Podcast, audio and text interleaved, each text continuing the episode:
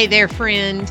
Welcome to Online Courses Made Easy. I'm your host, Robin Kent, and I am thrilled you are here with me.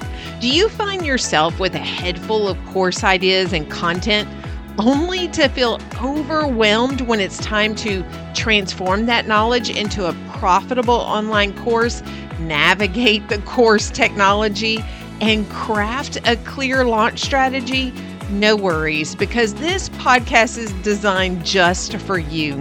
I'll guide you in mastering the art of organizing and delivering your course content for student success, creating launch strategies that draw in your dream students, and setting up systems that make learning a breeze. So go grab your favorite cup of coffee and let's dive in and simplify the world of online courses.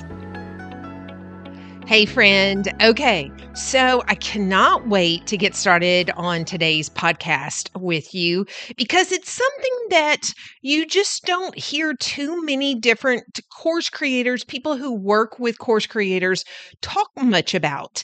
And this is talking about learning styles when you are going to build your online course.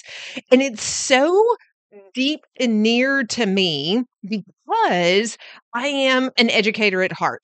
So I was in public education for nearly 20 years.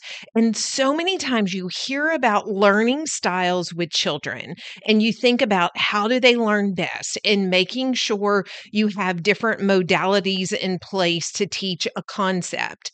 You know, you think about all the different ways, but I just rarely hear about it when you're talking about building an online course. Sometimes we do the things that, actually help with different learning styles, but we don't intentionally think through it. This is what I want to talk to you about today.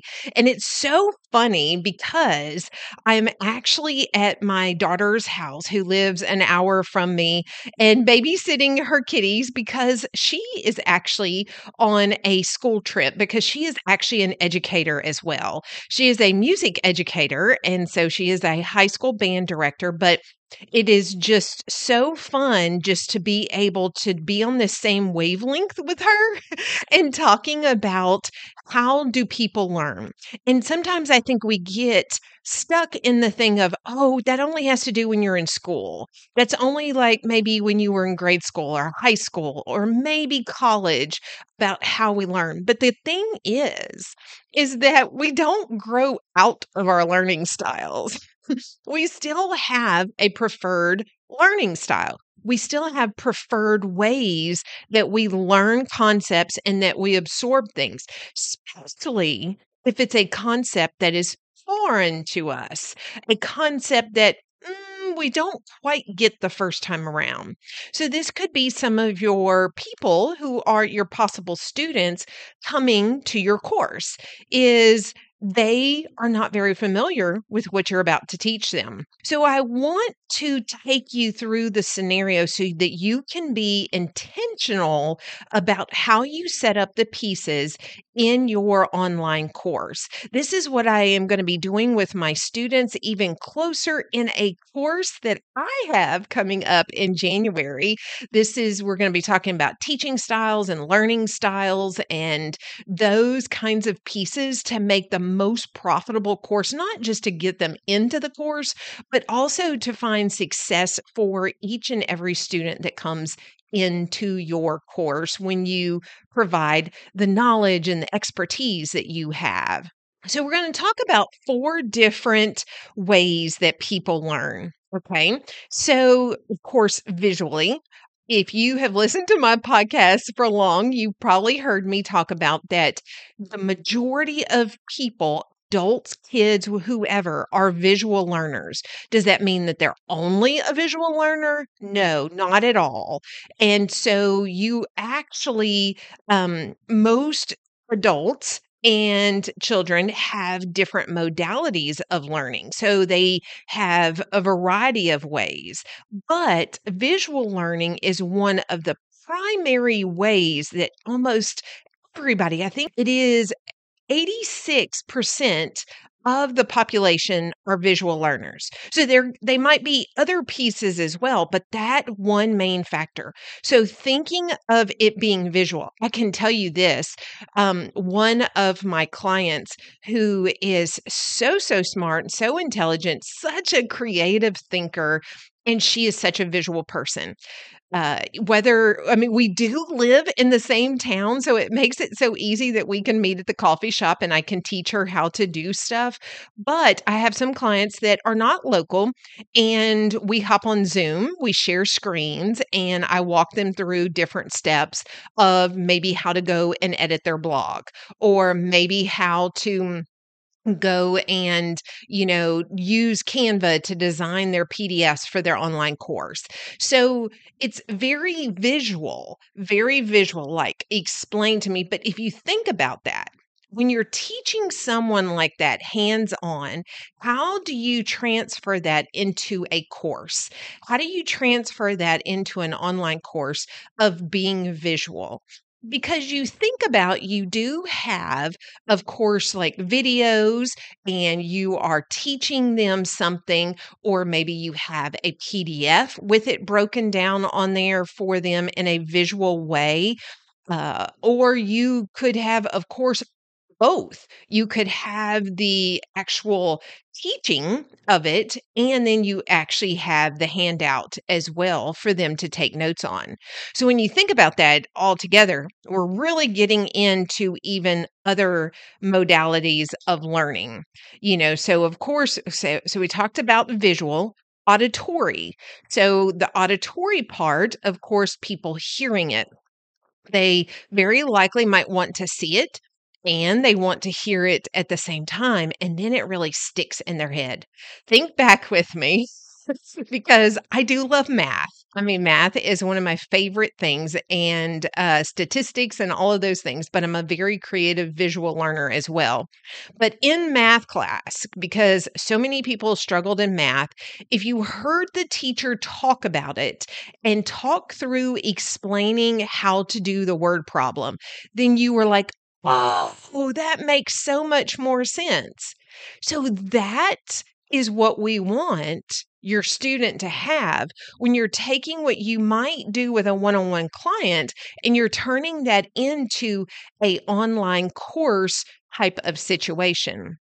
So we talked about visual, we talked about auditory, and then also reading and writing it. It's so funny. The other day, so I'm such a techie person, and I love having tools at my fingertips to be able to take notes or to remember to do stuff or to plan out different things. But there is science behind the actually writing things out, the old-fashioned pen and paper, writing it out and getting your thoughts on paper. For me, what it proved just in the last couple of days is I wasn't distracted by all the other digital things on my computer, and I was able to actually stay focused and get a plan mapped out. So, but writing that is another layer that in our brain to actually write out our information that we're, our answers. It's going to help us remember it and soak in so much more. You think about, there are so many different programs when you have different courses and stuff, and they have all of these amazing Google fillable worksheets. Hey, I love them too. But when you do the old-fashioned print them out and you fill in the space, yes, it's going to take ink to go and print them out, on black and white. But that's also one of the reasons why I encourage my clients to actually, my students, when they make their PDFs, to use light and bright colors so we can save on that ink. But print it out, and when you write out your answers versus typing in your answers, there is just another level of learning and remembering it for so many people. Okay. So visual, auditory, the read and write. And then the last is kinesthetic. So kinesthetic, thinking of movement, putting it together, actually applying what you did. Think about this in school when you actually went and did the science experiment. Then you were like, oh, this makes sense. Okay, because I'm actually getting up and doing it. Or you were in gym class and they showed you how to do a cartwheel. And when you got up to actually do it, then that's when you're like, oh, this is harder than it looks, because you were actually putting it to the test. But think about that with your online courses. How can you make this kinesthetic? How can you make this? How can you have them apply it? Maybe you're teaching them how to do videos, and the actual application is going through the process to actually create the video. So you could have an assignment in there to help them follow through and actually recording a video. Maybe you're a health coach and you are teaching them how to put together healthy recipes. So maybe you could have them go and create one of your recipes, take a picture of it, and then there it is that they went through and actually did the creation of the actual recipe and submitted that back to you just for accountability. So those are some different ways that I want you to just stop and think about that, even though this is something that you hear about in this classroom, in the public education world, maybe like even in college and things like that. But as we are course creators building online courses, you have to think about your students. What kind of learner is your student? You could have all the different varieties, or you might have one that's a little bit more predominant over another. If you have people who want to hear it on repeat, then maybe you need to make audio clips or make a private podcast lineup for your students. If it is somebody who they really want that tangible printed out thing, then you're going to want to create PDFs and create worksheets that they actually work through. So you just have to think what you're going to provide.